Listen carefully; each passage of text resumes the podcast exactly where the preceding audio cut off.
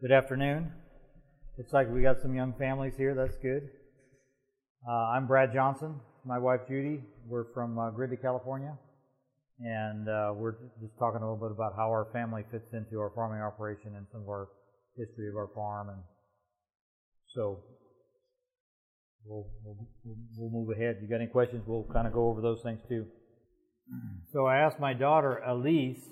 She's the one up there on the on the trailer.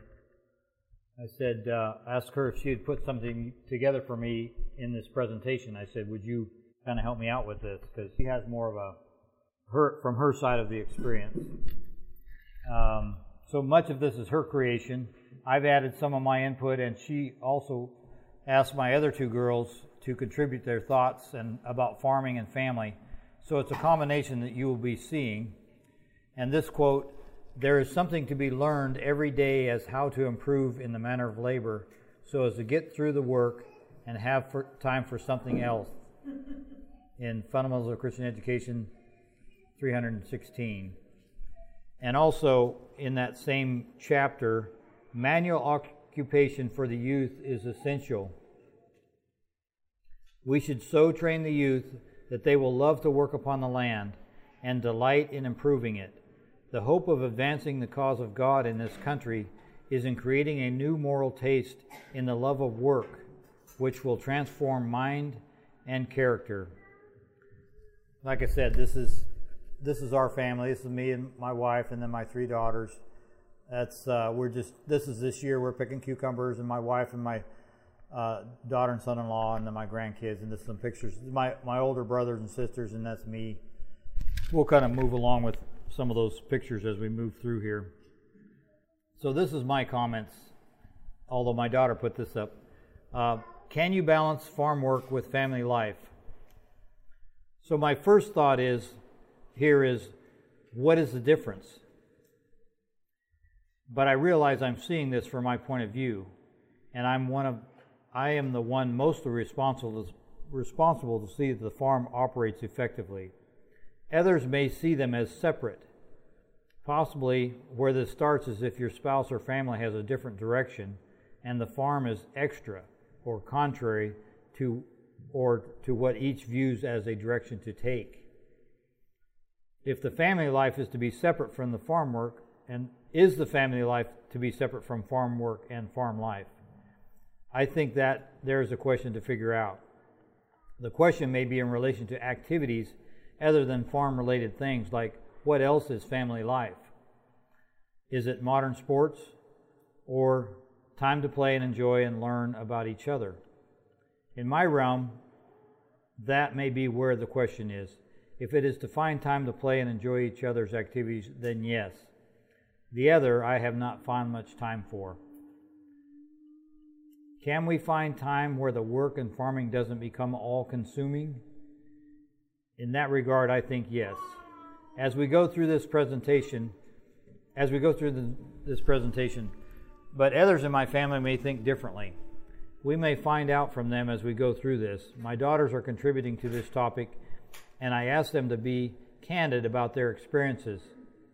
A lot of family life is incorporated into the farm work life, and if a lot of that can be family life and be normal, then they can blend together.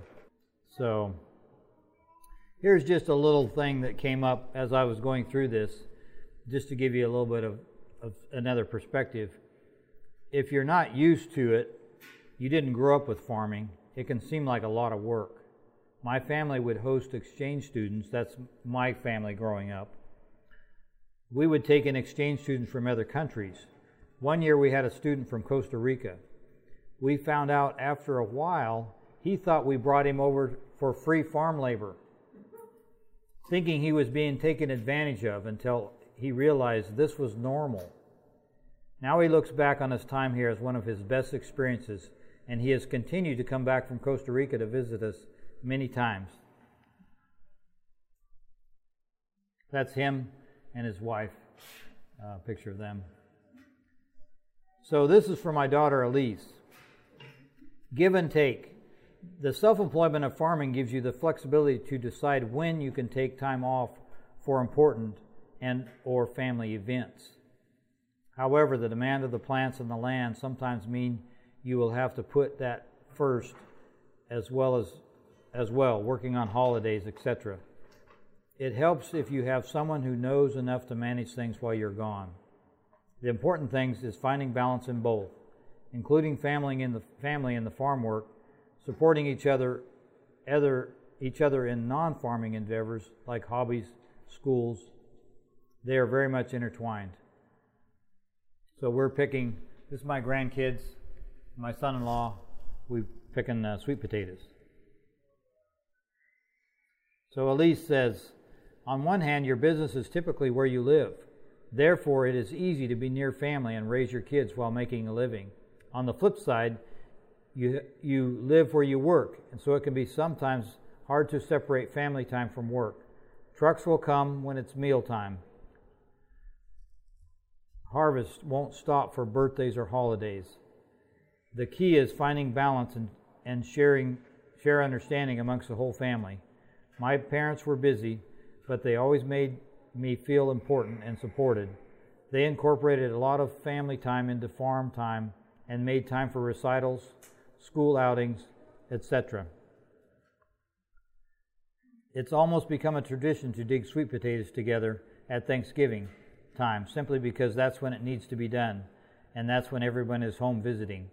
The grandkids will tag along and help with whatever is going on, planting in the greenhouse, shelling popcorn, driving tractor, et cetera. So this is me saying this. Family for us was not always being together. I spent thirty plus years away from home for six weeks every year, harvesting pistachios. That was three hundred miles away. But Judy made the effort, that's Judy, my wife here, made the effort to visit and bring the children and make that part of our life. The demand for more income as our family expenses went up was in a large part to, to pay for private schooling. I looked for multiple ways to increase our income. That is one of the reasons we kept our vegetable business going and worked our custom harvest business as a way to diversify within our business and yet stay within the realm of farming. The vegetables provided more diversity and flexibility to change crops as market changes, and custom harvesting gave some income outside of our farm, but it has always come with the price of high demand for time and work. As now our family is out of school and on their own more, we are beginning to move away from those more demanding areas and back into more permanent crops with less demand for time and labor. This is just a photo of our harvesting operation. We're getting ready to go out the field with all these machines to harvest. And this is just a local, this is our harvesting operation at, at home, but we just put a couple harvesting pictures in there. So I would spend time away down in Bakersfield with a large ranch uh, working for them with our equipment. But sometimes we are being together all the time. You live where you work and you work where you live. And if you, you and your family live there, you will be together most of the time. One of the family jokes is, no one gets married, born, or dies during harvest. There is flexibility as a time to take off. Many types of, educa- types of education are important, and my dad, Chalmers Johnson, would say, don't let school get in the way of your education. When my children were young, we could take time off with them from farming and do school, do school of other kinds, like several, like several trips to Mexico. So one Sabbath I was in church, and I think it was after a mission spotlight program, and I mentioned to the man sitting next to me, whose name was Bill Baxter, Bill Baxter, I told him I would like to go to Mexico sometime, not knowing the ex, the ex, so I told Bill I'd like to go to Mexico sometime, and I didn't know the extent of what that meant, but he told me a little later, he says, well, he's been looking for someone to go to Mexico with him, and what he would do is, he was retired, but he was a teacher in Mexico and a pilot. And he would go back, since he was retired, he would go back to Mexico to hold evangelistic meetings. And so he said he's getting older, he was eighty. He said he'd like to have a young family go with him to help him do that. So we we did that as a family. And this is some of our, our um, see if I got more on that. So we took several months off in the winter and traveled to Mexico with other families to help with their with the local community with evangelistic meetings and visit families there. We took our Suburban and travel trailer and lived there, learning to know the people and language and spending time together. So working hard for a while in farming, and one of our reasons to stay mostly in a finished cycle of harvest. In other words, not harvesting something all the time for the market. We harvested between May through October, and having time off in the winter gives us more time to do things in the off season. Again, this note, there is something to be learned every day as to how to improve in the manner of labor so as to get through the work and have time for something else.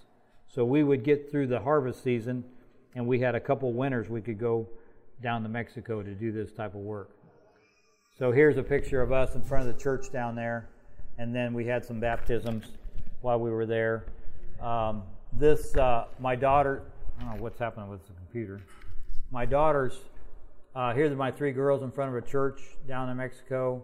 Um, we happened to, my parents came down to see us while we were there, and on the while we were there, we went, took the time to visit people that work for us in the United States, their families. We went down to see one of the several of the workers that worked for us, and went to their homes in the country that were near that area, and visited with the moms and dads there. And and this is uh, this is the Bill Baxter and the pastor down there in Mexico. And this is, we were going for the baptism, and actually, you know, they didn't have seatbelt laws down there, so everybody could pile into a truck, and we went down quite a ways below the city and had our baptism down down below the city. So that just gives you a little picture of. of that aspect. Uh, and we, of course, we had time to enjoy and try some of the local produce with local farmers.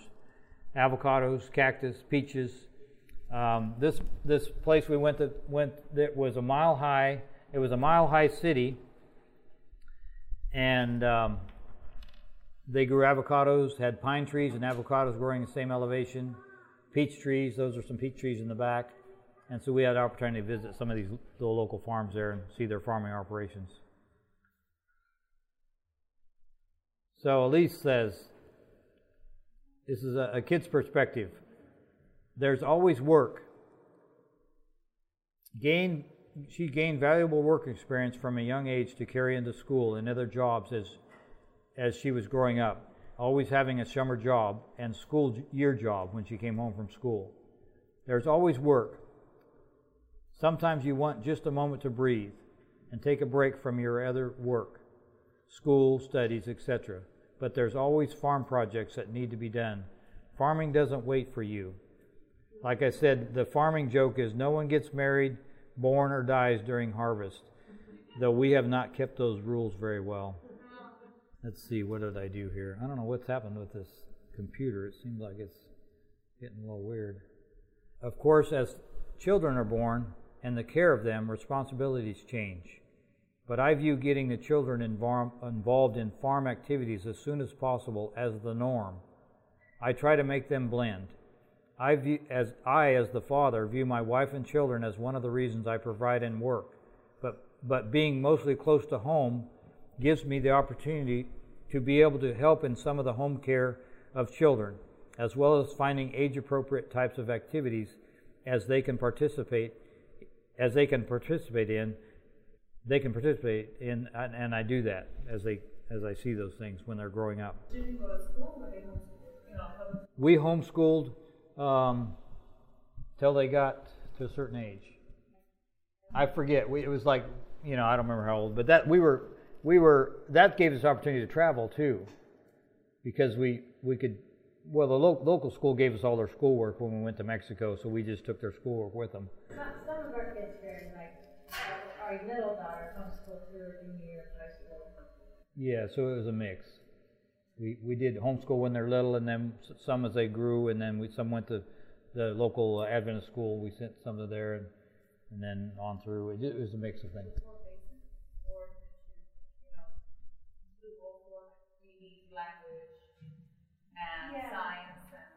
But, you know, we incorporated, like, our trip to Mexico, you know, um, I tried to incorporate it, those subjects, you know, not just from a book, but out, you know, how many corn, or, you know, you know, that kind of thing.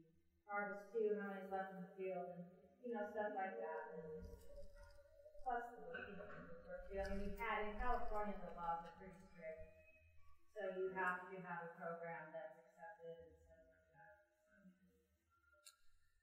So it does become a stretch when the demands for both need attention, family and work, and with the timing of with the timing of farming activities at are at critical points. It can be at those times I need to readjust what I think is important to perhaps not be so. But at the same time, knowing some decisions can have consequences in what the cost in dollars will be and balance that out with family needs, because money earned will also contribute to the stability of the family in the long run. I think that is a constant consideration to work through. One way I've overcome some of this is work harder and find ways to be able to hire someone to help and not have to do all the operations of the farm myself. This is my grandkids. So they're helping me shell popcorn. And this is when my grandson was a little younger. He's just helping me drive tractor. They're, they're, real, they're real anxious to help me. They come work. My kids were too. They were good helpers.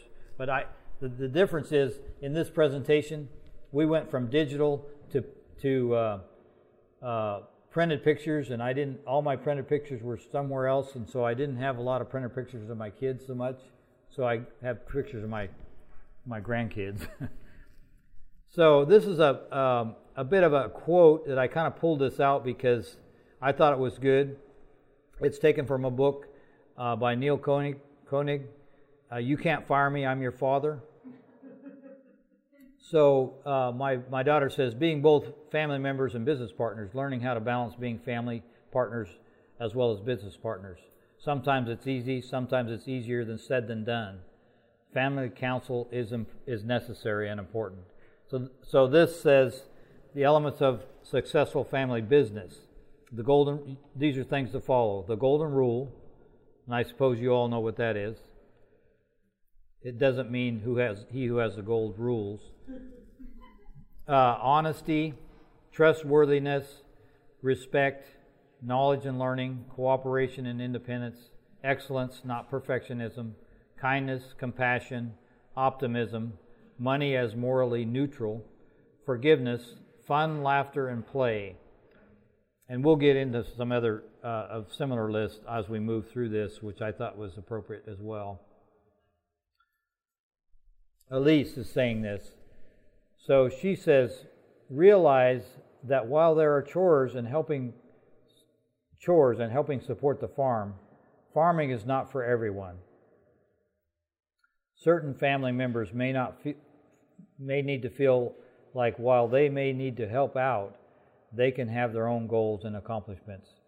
Kids grow up and many have different passions.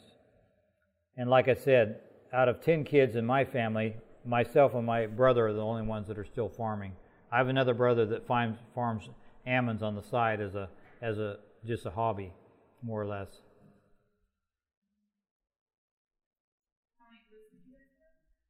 We have three daughters, and in my family, no, I have one daughter that's still that's with us now.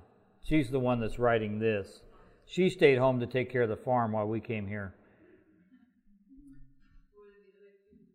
I have a, one's an intensive care nurse at a local hospital. She works uh, cardiac. cardiac care.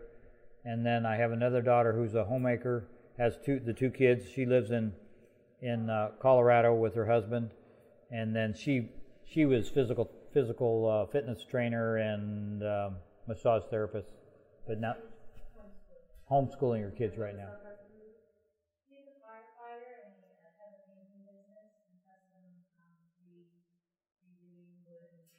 Redoes furniture. So Sabbath. Sabbath provides one of the best times to take away from work and be together as a family.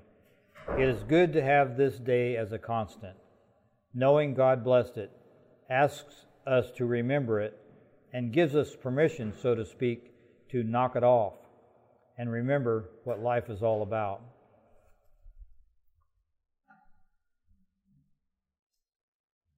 So Brad, this is me. If you grow up on a farm, there will be work, hard work and chores. It's part of life.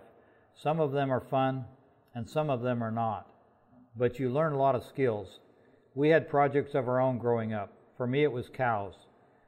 We also raised goats. Some of my brothers raised chickens. Another raised pigs. And this quote about Israel: by the distribution of the land among the people, God provided for them. As for dwellers in, as for the dwellers in Eden, the occupation most favorable to development, the care of plants and animals. And we started running equipment as soon as we were able: mowing, disking, running ridges to irrigate, tractor work, irrigating. We participated in harvest and field work as soon as we could: walnut harvest after school, prune harvest in the summer, as well as irrigating and regular chores. Yes? So, you said as soon as you could. This has been one of the questions, because I have a five-year-old that works previously on the farm. And it's difficult for me to try and find out what's an age-appropriate task and when did you start working, you know, your kids more? Well, my experience was, I mean, it kind of blurs when you get older, but my first experience of working that I remember, and I mentioned it in here, I maybe don't need to bring it up then now, but we would we were clearing land, and I was probably um, five or six years old, and I was driving a tractor because my dad put blocks on the pedals and a block and a pad behind my back so I could reach the pedals. But it was a big field. I didn't have to worry about running into trees or stuff like that. But he would he would let me drive it as an idle, and my brothers would pull a trailer, and my brothers would pitch roots onto the wagon behind me, and I would just keep it going, make sure it didn't, and they just let me drive it, and they would, of course they were there in case something went funny or something, but I just kind of idle it through the field, and then we could turn it to the end and go back, and so that was just my first experience about running equipment. And then from there, it just, it almost seems like, here's what I do. Like my grandkids come to visit. I'll run, I'll work with them on equipment. We'll take whatever I'm doing at that time, and I'll say, come on, let's go do this. And then we don't do it forever. But they have in their mind, like we drive forklift, or we'll drive tractor, or we'll drive the three-wheeler or four-wheeler. And in their mind, they're doing that. And it's almost like, I know how to do that. They get older. It's like, I know how to drive tractor. And they already have it in their mind that that's part of their life. And it could be something else. We'll take, I'll take them out if I'm doing uh, planting the garden, if I'm working in the field. You know, it's, it may not be a length of time, a long time. My little granddaughter, she'll go for a while, then she says, I'm tired, Grandpa. Or she calls me D-Daw, you know, and so, you know, I don't keep them out there working all the time, but so I say, fine, you know, it's just whatever they, they can do a part of the day for me, and as they get older, then we kind of just, and my daughter talks about it here. I'll, I'll move, move a little bit farther along in this, and I'll show you some of the things that she talks about. And I didn't, I didn't ask her to write this stuff. She just said, hey, Dad, I'll put this in. Maybe you want to talk about it, so it'll maybe give you a little bit of, so it's it's not all the time, and you have to realize they're kids, they're children. They're not going to be out there, you know, working like an adult, you know, so you kind of just work with what you can. So, uh, you know, like for example, my little girl, Elise, the one that helped me write this, she was too little to run my pickup, reach the pedals. So what she would do, I did the same thing with her. What she would do, she would, is a big Dodge truck, so she could see between the steering wheel. And she would would lean up, look between the steering wheel. I'd say, come on, I was checking water. I said, move the truck up for me. And she would lower her head down underneath the steering wheel, push the gas a little bit, and then look up. And because she couldn't reach both at the same time. And that's how she moved it forward. And, you know, it, it wasn't dangerous. It just, I mean, she could have hurt something, but, you know, she just kind of knew what to do. She'd touch it a little bit, and she wasn't trying to horse around or nothing, you know. So I think it's us that we hold them back. Adults, they could do more. We hold them back, you know, because we don't trust that they're going to do the right thing, they're going to mess up the equipment or something. Well, and, and I and, and maybe I'm speaking to. You have to understand, my husband, when my children were maybe a day or two old, took them on a three-wheeler ride. So they're equipment very young. So yeah, well, I'll, I'll I'll mention some of those things, but so you know, here's here's a simple way I, to say it. I just kind of say, love them and include them. So you love them, you don't want to be dangerous or hurt them, but you want to include them where you can. Now this is just some fun pictures we took. They were help. We had tomatoes, and we just did a little photo thing with them, and they were out helping do some stuff. And then we, here's my littlest girl, my oldest daughter, when she was little, she's in here with us. We're we're picking up transplants, and she couldn't sit still, so she would go with us doing whatever we had were doing. And so, and then this is just a family hayride, and these are my grandkids. We're going to go fishing together. Um, oh, this is my little, so right now, this is my little granddaughter, and my wife has horses. So this is what she's doing with her. Sorry you can't hear it very well. Pick some more up. She's five. I found that, like, you know, before school, you know, fifteen, thirty minute break, go out and do some training outdoor work. They need that kind of balance, and you train them, you know. Then before you know, you just like go and do it. You know? Yeah, and just go and, do it. And see, we're enjoying doing this. I mean, you know, this is this is kind of smelly and not, but it's normal stuff, and we're just doing it. It's not like we're trying to say, hey, you know, this is work. We're just going out, and, and they're they're just saying, hey, this is. I didn't make her go out and do that. She wanted to come out. It's just normal, whatever you're doing. That's why being a part. Of, it's not like we're trying to create a farm. We just are. We're just doing stuff, you know. So, but there will be also there will also be play. This is my little grandson on the left. We're out irrigating. Um, these are my daughters um, up at my cousin's place in Montana. So they have a big farm up there, and this is some of his big tractor. They probably took him for a ride, and they're they're just taking a picture. Um, You, my daughter says you have a huge playground at your disposal. We we did find time to be carefree, swimming in the canal to cool off, building rafts to raft the drain ditch, hunting and trapping. This is me, humping, hunting and trapping and frogging and fishing and making things and doing things as if we were living off the land, and building forts and tree houses. We learned about raising and butchering animals. It is not my first choice today, but it was part of our life growing up. I didn't grow up, I grew up in the Church of the Brethren, which is a little, maybe not too much different, but similar in some ways, but just so you know. So family involvement. Uh, when we were kids, my parents got us involved in Heifer Project. It was part of my family's Church of the Brethren mission activities, and we would raise goats for Heifer Project and give them away to needy families when the goats were big enough. This is me. My brother had a had a, a, a pig project, so this is me with the little pigs when I was little. So this was a nice family project. Um, th- I don't know if you've ever heard of Heifer Project, but my dad actually went as a seagoing cowboy uh, over to Poland after World War Two when it got bombed out, and they took cows over there to help them get reestablished. And so this is continuing from there. We would raise goats, and then we would ship them to other countries, so families could have goats to raise for their for their food and milk. Crows. We usually raise pet crows every year, climbing trees at just the right time to capture them at the right age before they recognized you for anything else other than a way to be fed. They would return to the wild at the end of the summer. So here's, this is just me taking a picture from the tree after when I went up to climb to get the crows. And then this is my da- this is my dad. He's feeding a crow. This is me when I was little feeding a crow. So they just make pets. We just make pets out of them. They're fun to have in the summertime. So you know they were pesty too. But so this is a picture of my girls attending a safety training meeting for our new workers that were helping for harvest right here. So we're just they're participating. We had maybe you know a bunch of people there that came to to work for us, and we're just including them in that process. They came over to help us out with setting up tables or whatever we're doing, and see all the people that showed up and that kind of thing. Um, my mom's helping me plant melons here. I'm driving the tractor. Um, my kids, my little grandkids, helping me plant some garden. They love going out in the garden. Uh, we had a wedding at our farm, and uh, my daughter got married in one of our greenhouses, and I found them over in my other greenhouse just playing in the dirt. You know, they just rather go over there.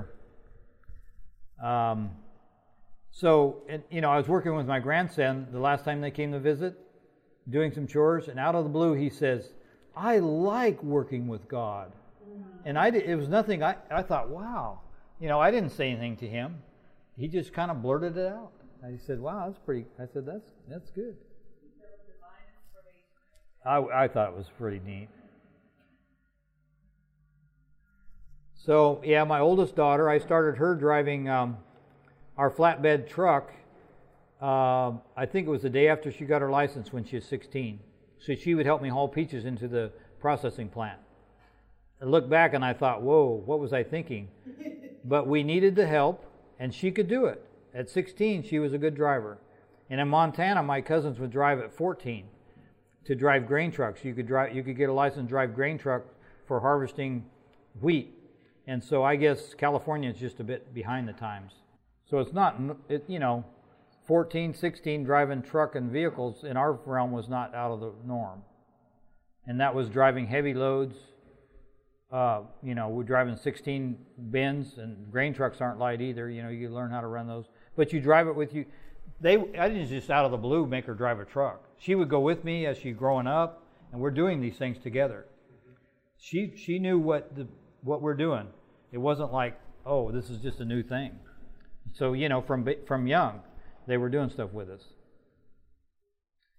So, Ten Commandments to make your children like the farm, taken from the Family Friendly Farming by Joe Salatin, and it's a great book if you want to get a good book to read. I thought it's been excellently done. Take genuine interest in take genuine interest in their interest. Listen carefully to their thoughts and feelings, imaginations and dreams. Applaud their achievements. Read to the children and listen to them. Listen to them read. Take a keen interest and active interest in their school experience. Expose your children to life's incredible variety. Give age-appropriate responsibility and decision-making opportunities. Set high but reasonable and age-appropriate standards and expectations. Correct mistakes without hurting feelings. Give plenty of latitude for trying things. Show understanding and forgiveness for mistakes. Stick to appropriate consequences for irresponsibility. Set an example of optimism about the future. Speak well of work and its possibilities and rewards. So this is Elise's words. My parents were very good at having us take ownership of tasks and making us feel like we were contributing to the family well-being by helping with the farm. Creating good, hard-working habits from a young age. We have home videos of me out whitewashing prune trees at three or four years old. Another beauty of family farming is you can give your kids valuable work experience that many kids these days have gone without because of labor laws and not growing up in a family setting that can provide it. So that that's one of my rubs in the current labor laws situation. Sure, there's a risk to hiring young kids, but the rewards are great. And so I don't know where the balance is in there, but we've kind of shortchanged our children in the modern with the modern laws, I think, by not allowing them to work until they're eighteen as a as a hired work. Let's see. Yeah, with them, with it being a home business, kids can work on way little. Yeah, that's right. So Elise's words, responsibilities and tasks that are age appropriate. You're never too young to be involved. As I got older, I was given more responsibilities. I worked my way up the ladder, so to speak. As a kid, I helped with small projects and piecework, such as whitewashing trees, pulling weeds, planting, et cetera. As I got older, I started being more involved in the planting and the packing and shipping, then actual sales in the produce and interaction with the buyers, farmers market, markets, et cetera. Eventually, I got more involved in the office work as well, until over time I became the assistant office manager, dealing with almost all sales, inventory, shipping, management, paperwork, bills, and payroll. So this is Elise, my, my youngest daughter. She's a jewel. There she is. That's, that's another one of my brothers. He just came over to watch us pick. Uh, and then she's driving some equipment. So this is just some of her, her input about some of our farming experience. So I didn't know my daughter, she, she recorded this, and it just happened to come up when I was doing this presentation, but I'm, so I just left it in. So here's her. She's, she's actually, if you can hear this, this is her in, in uh, saying, speaking up.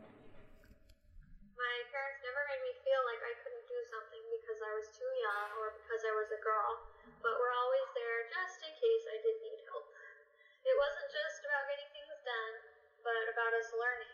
I'm sure there were plenty of things my dad had us help with, and this is still the case sometimes, where he could have done it himself and had it done way faster. Um, but it's not, you know, always about that. It was about the experience together, and for me to learn a new skill as well as completing the task at hand.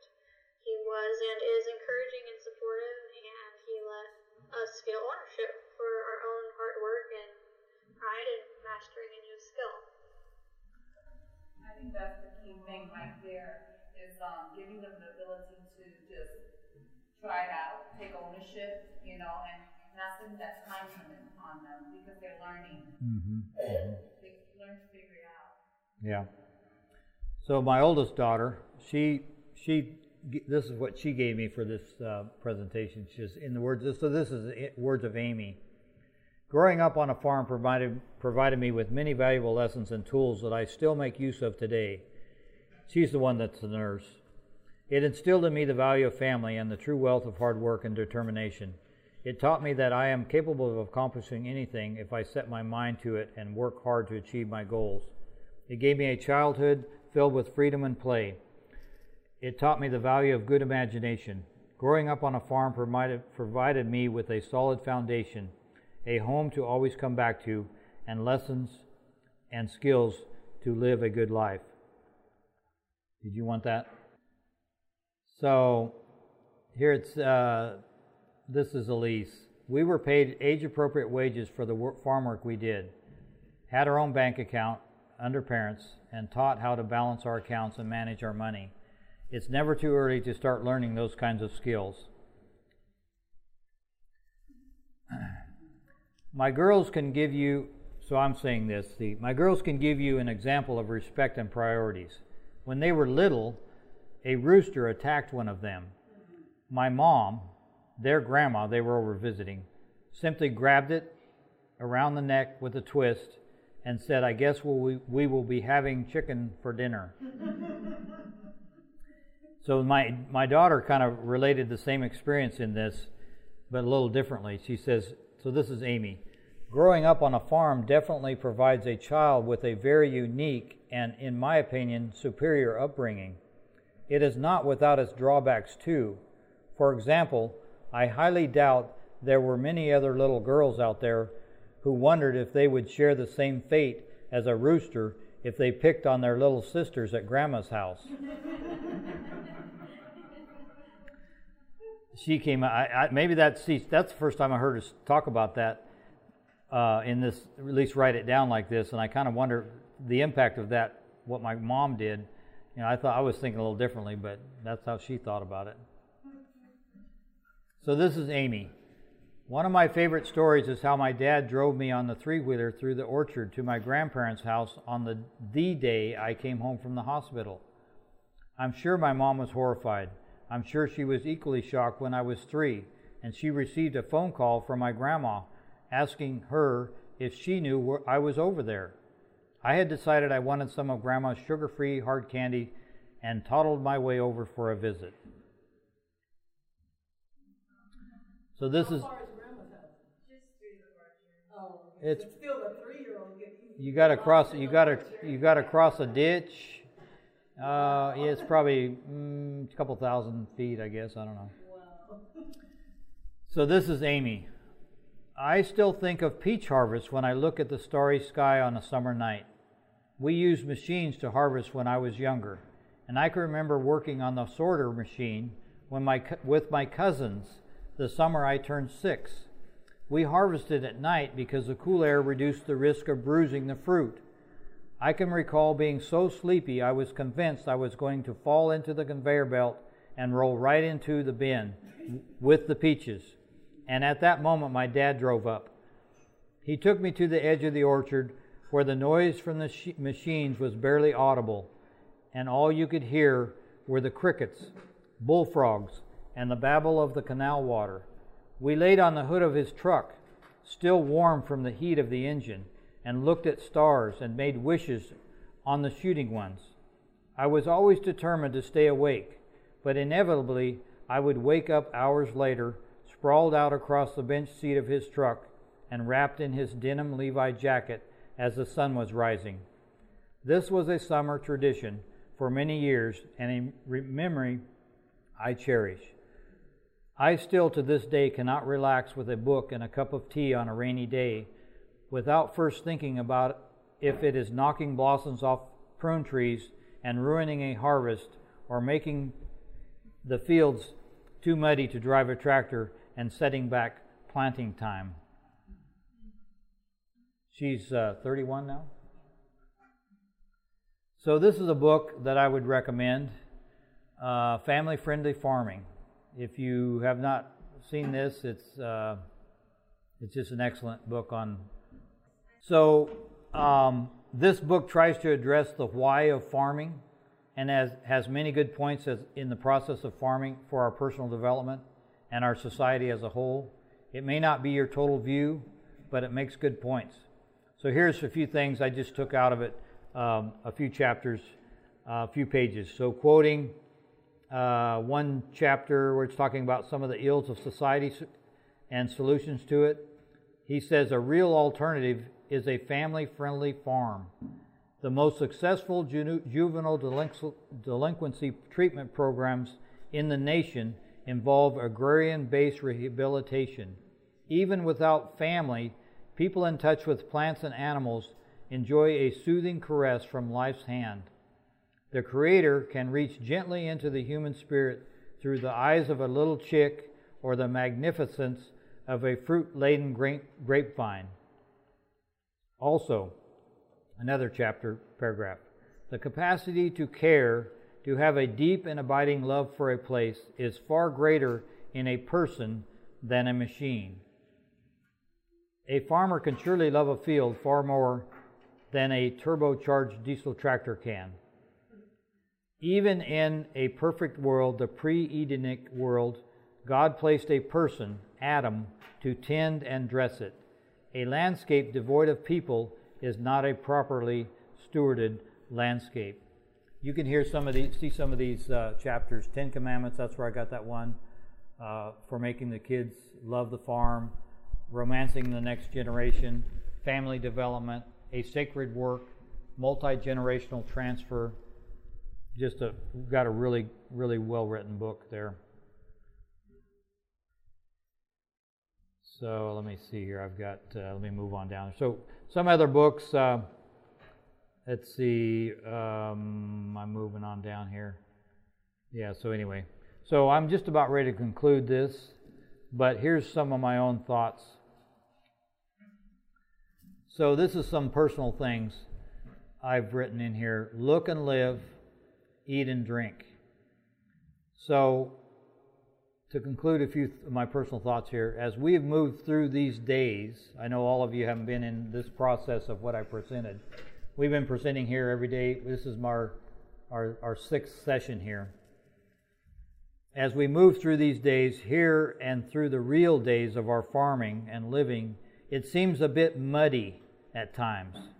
So to provide clarity, my simple sermon to myself is, look and live. Eat and drink. So look and live. As Moses lifted up the serpent in the wilderness, even so was the Son of Man lifted up, that whosoever believeth in him should not perish, but have eternal life. What does that mean to me? Jesus is where my looking should be, receiving encouragement from His grace in my mistakes and imperfections, and looking to Him and His life to receive by faith, and my model to exemplify. Eat and drink. Christ said, whoso eateth my flesh and drinketh my blood has eternal life. As the living Father has sent me, and I live by the Father, so he that eateth me, even he shall live by me. It is the Spirit that quickeneth, the words that I speak unto you. They are spirit and they are life. So to me, it says, just like plants grow by what they are given, we grow by what we look at and feed upon, Christ's life and words being the water and bread to eat and drink. So Christ provides clarity in every aspect. He is the lily that gives purity out of the muck and mire of life. in Romans one twenty, even though we can't actually see God, we can understand how He governs by looking at nature. It's been that way since the creation of the world. We can understand the regenerative power of God and His goodness by observing the things He has made. And now this, He has given you the gift of His Son, the greatest gift that heaven could bestow. And now, if you connect with God, if you connect with heaven, you may, in the name and strength of Jesus, develop symmetrical characters, characters that are spotless as a pure lily that opens its blossom on the bosom of the lake. I invite you to take hold of heaven's blessings, and then you can have a right hold upon the earth. I invite you to look up through nature to nature's God. Let these things teach you the love of God and the care that He has for those formed in His image. This media was brought to you by Audioverse, a website dedicated to spreading God's Word through free sermon audio and much more. If you would like to know more about Audioverse, or if you would like to listen to more sermons, please visit w w w dot audioverse dot org.